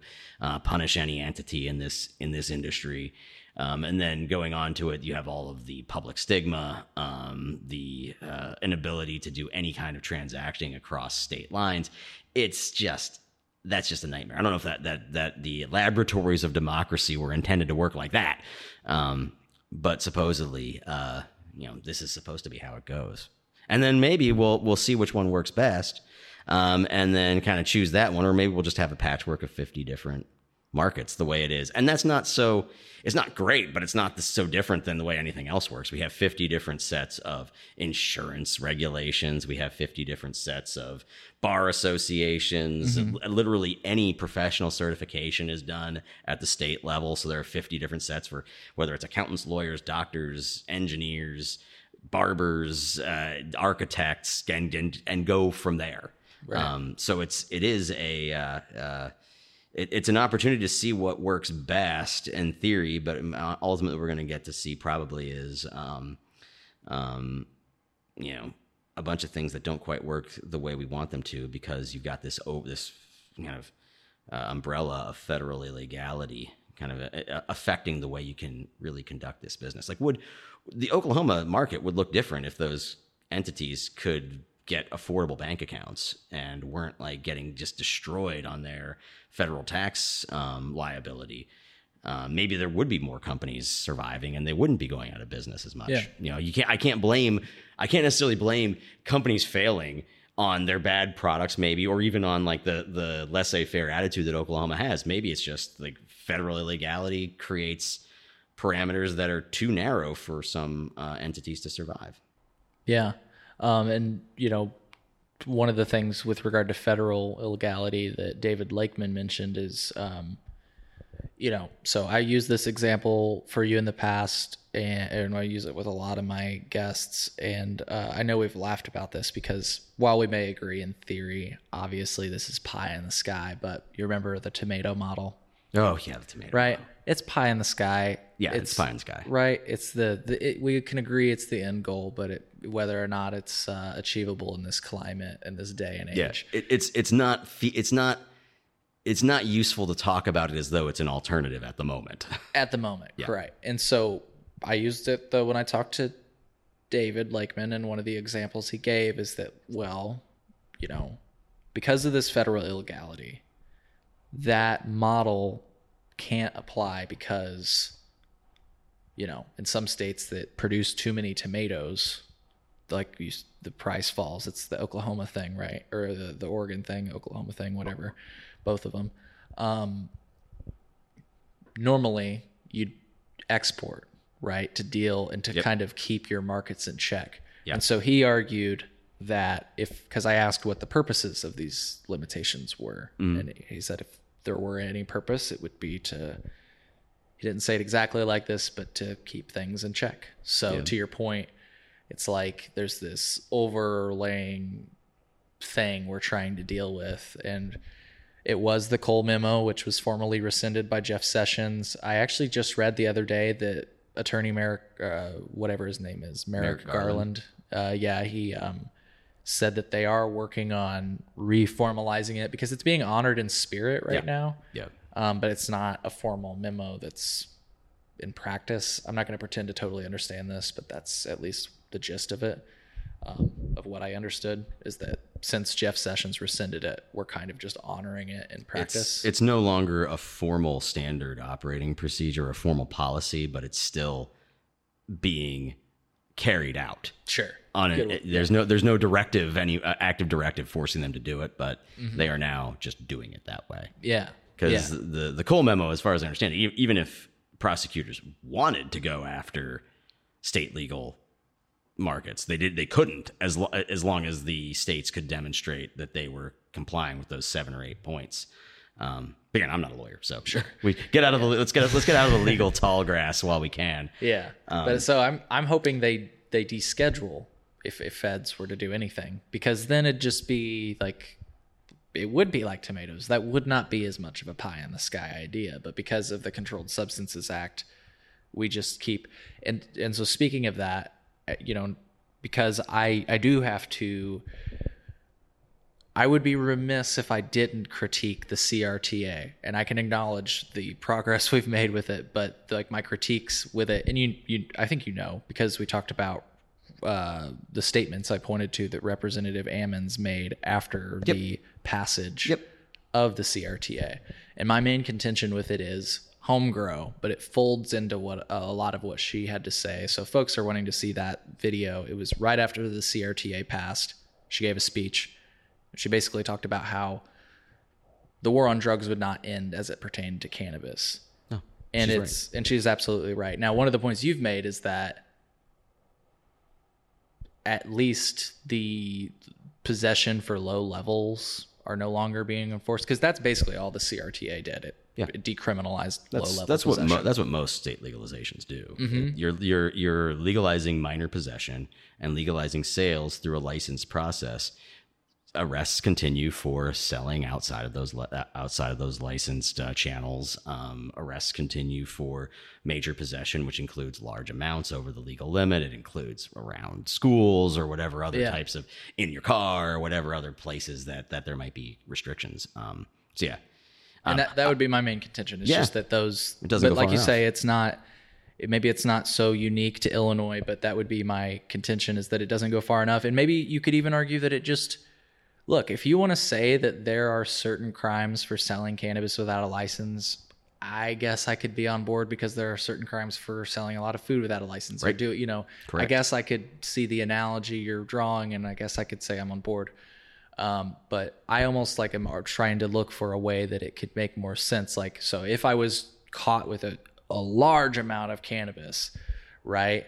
Just like if I was, from what I understand, if you're caught with like a large amount of cigarettes that you've bought from another state and you're exporting, you know, it's a it's a tax issue. It's not Yeah. really a criminal issue. That's right. I mean, it could it could become that because of the you know depending on how far you go. Right. That's But- that's how. Yeah, it should be a business violation. Selling without you. Not a selling criminal Yeah, if I'm selling, you know, uh, yeah, if if, if I'm doing anything, any type of activity without a license, they tell me to cease and desist. They might issue me a fine. They sure as fuck aren't going to arrest you and throw you in and throw you in jail for it. Right. Um, you know, and that's and that's I agree. We're throwing the wing of the government that can take away your liberty when it's like, okay, maybe this is like a tax issue or something like Yeah, that. I. I totally agree. Totally. But anyways, we've been spider webbing. You got uh, you got data that you want to dive back into? So we've got so among the many things we uh, we asked folks about, and can you see this by the way? Yeah. great. Yep. Um, is is their their job satisfaction? So just um, so you're talking about four thousand employees. Um, just what do they think about various dimensions of their jobs? And you can see we've got a whole bunch of dimensions here, and I, I think probably should start with the average. Um, oh, this is oh, that's taking a sum. So now I've got to work away from this. Let's just start with salary and wages. Um, so the important thing to remember about the scale is that four is neutral. Like so, is lower is is more dissatisfied, higher is more satisfied. Four Okay. is essentially neutral. Um, and this is across all employees. Um, and we've got this color coded by when you go underneath the midpoint, you're starting to get into the red. Um, and so, as you can see by racial groups, we're kind of at that middle point neutral. Um, and then remember what I said earlier about um, Asian uh, employees. I don't know what it's. This is just numbers. You know, there's this is a limitation to what you can learn from data, but this is like a three out of four. So you're trending towards dissatisfaction with uh, salaries and wages. But let me just keep. Um, let, let me con- contrast this. What does MENA mean? MENA, oh, Middle East, North Africa. Ah, thank you. So I'll go back to the salary and. Yeah, M- Middle East, North African. Um, and you can see just as like to like round out the point about um, kind of employees of the of the uh, industry who identify as Asian. Um, this is uh, the f- percentage of folks agreeing with the statements. I often think of leaving this company. It is very possible that I will look for a new job next year, and if I could choose again, I would choose to work for this company. So these are all intending to capture turnover intentions. So are you going to leave? Um, and uh, but for both of these, uh, like I'm going to leave types of questions, the average uh, for Asians was significantly higher than other groups. So you're talking over 50% um, or near near 50% um, for Asians, and then down in the 20s and 30s for others. And then the same on this measure. If I could choose again, I would work for this company. Um, everybody seems to be above the midpoint except Asian employees. Um, so it's just that's just you know interesting. Um, and there are a couple different ways we can cut this. We can cut by race, gender. Um, I'll put this one up in a second. Distribution channel. This is the, the the students misinterpreted one of my instructions. Distribution channel means is it uh, a dispensary, a corporate headquarters, or uh, Oh, okay. a cultivation center? They just use the, the the wrong term, but that's okay. Um, and then by college education. Um, but we'll just look at the the job satisfaction with because because this is helpful because you know it, it, this is data so i'll give us a caveat that this is not this is not like a narrative this isn't like the story for what, what's underneath the, the data but it just gives you the data um, you know understanding the why may require a little bit more but um, if you look at elements of job satisfaction like salaries wages you see we're at best average maybe in some groups trending negative um, i want to say retirement benefits gets us to that same place these elements of compensation um, but let's look maybe at something different, like uh, um, chances to help people. Like, the, keep in mind the um, the the scale uh, tops out at seven here. Four is neutral.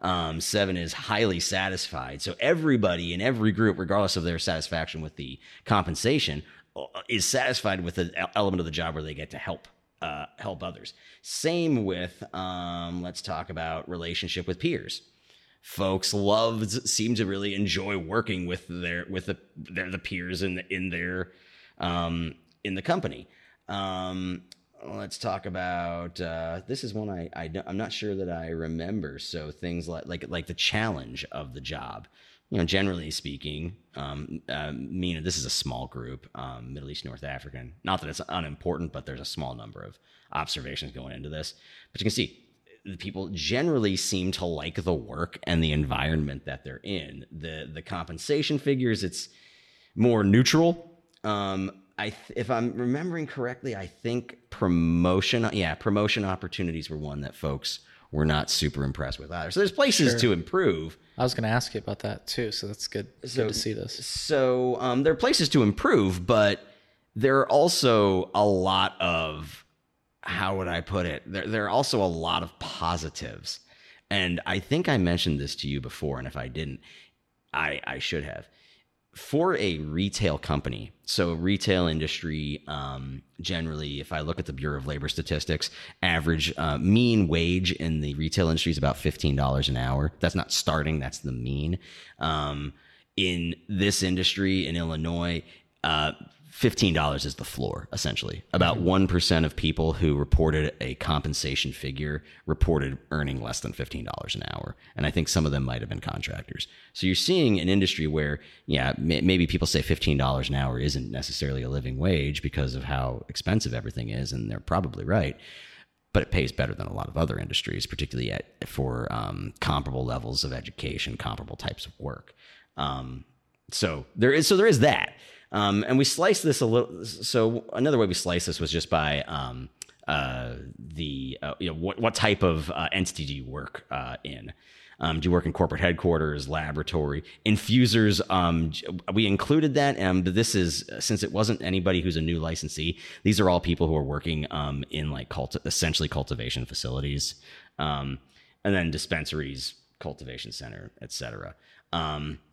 what you're going to find in this, um, let, let's just state the obvious corporate headquarters, the value, the, pretty much all the values, if I remember correctly. So this is satisfaction with promotion opportunities. They're way above the midpoint. Anybody who's, I think, I, I computed at 4.5, you, you, flip to green. So as, as, you're getting away from the midpoint and just into the positive territory, I'm just making you green. Yeah. Um, they're satisfied. The folks in the dis, the cultivation centers and dispensaries aren't unsatisfied. They're at the midpoint, so four. But the folks here in the corporate headquarters, they're they're satisfied with promotion opportunities.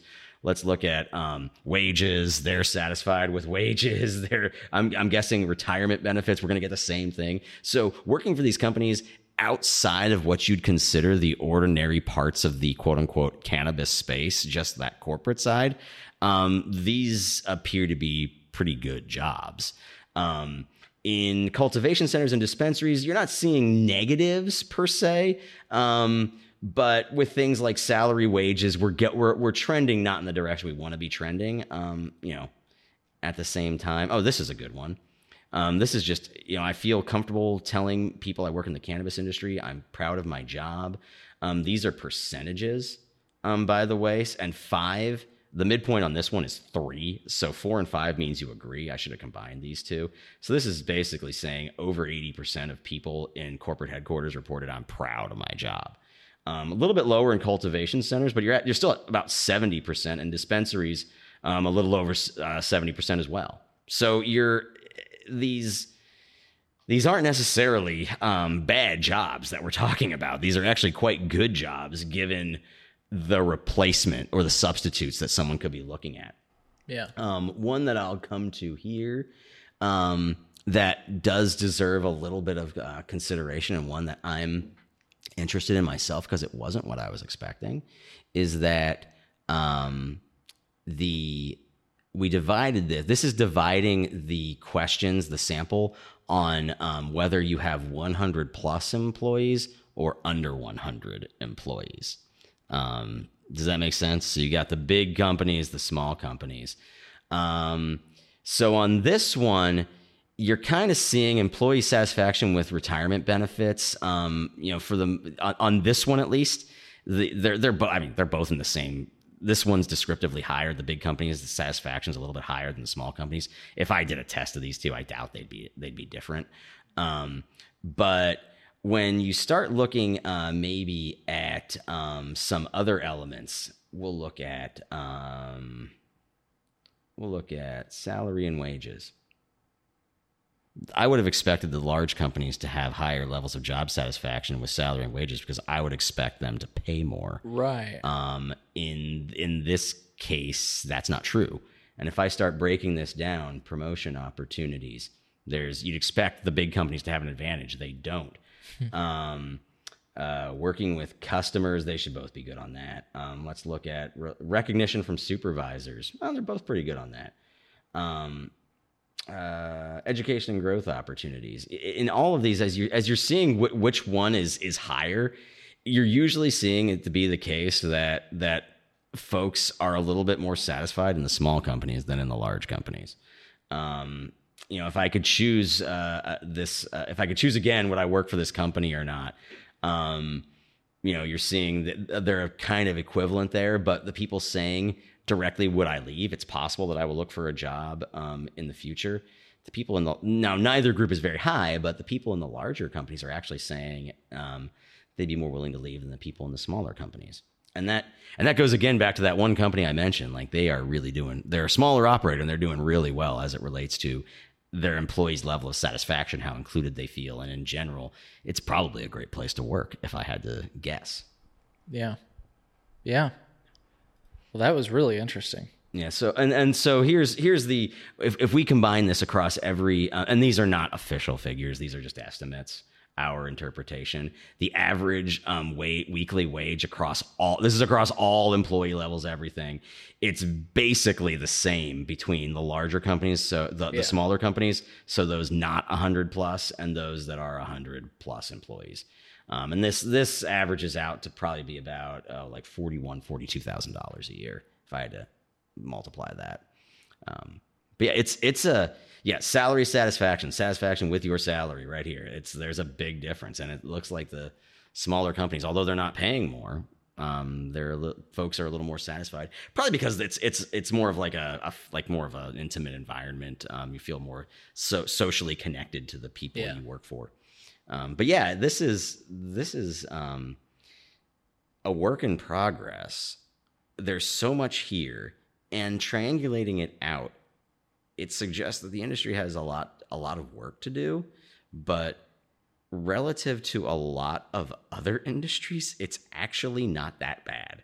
Um, in terms of representation at the of, of different races at the at the upper echelons, it, it's got to do better on the gender side. Yeah. Um, uh, it, it- you know it it it, could, it still has a ways to go, particularly as it relates to inter- integrating uh, Hispanics um, and Asians.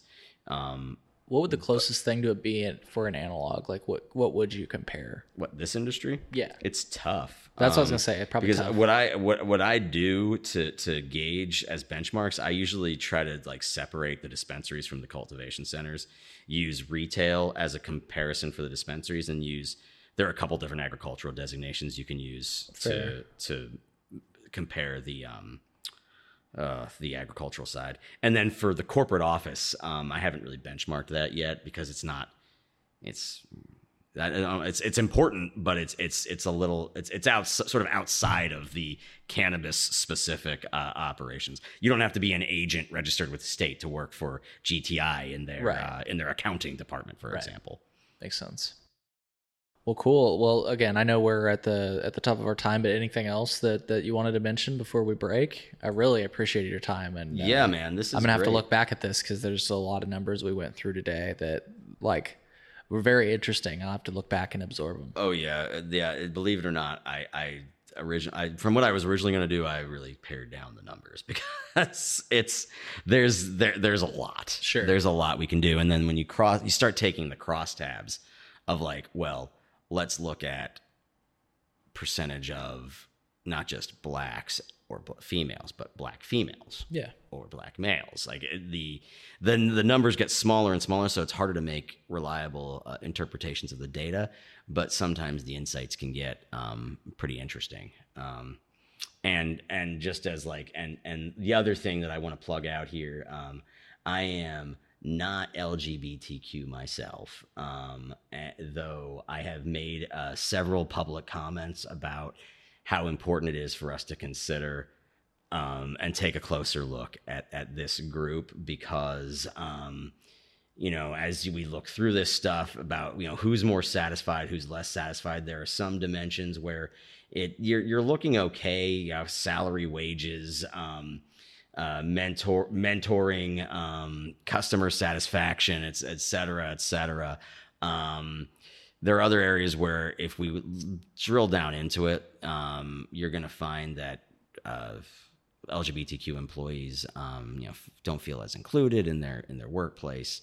Um, if the sat- if there is any difference in satisfaction it's going to be a little bit lower. And it's important for us to understand why so many folks in us in one group are selecting into this industry and possibly even hint hint um, it might wind up uh, having to be a criteria for social equity um, recognition as well. If the federal government recognizes sexual orientation um, as an allowable criteria then the state of illinois might consider doing so as well.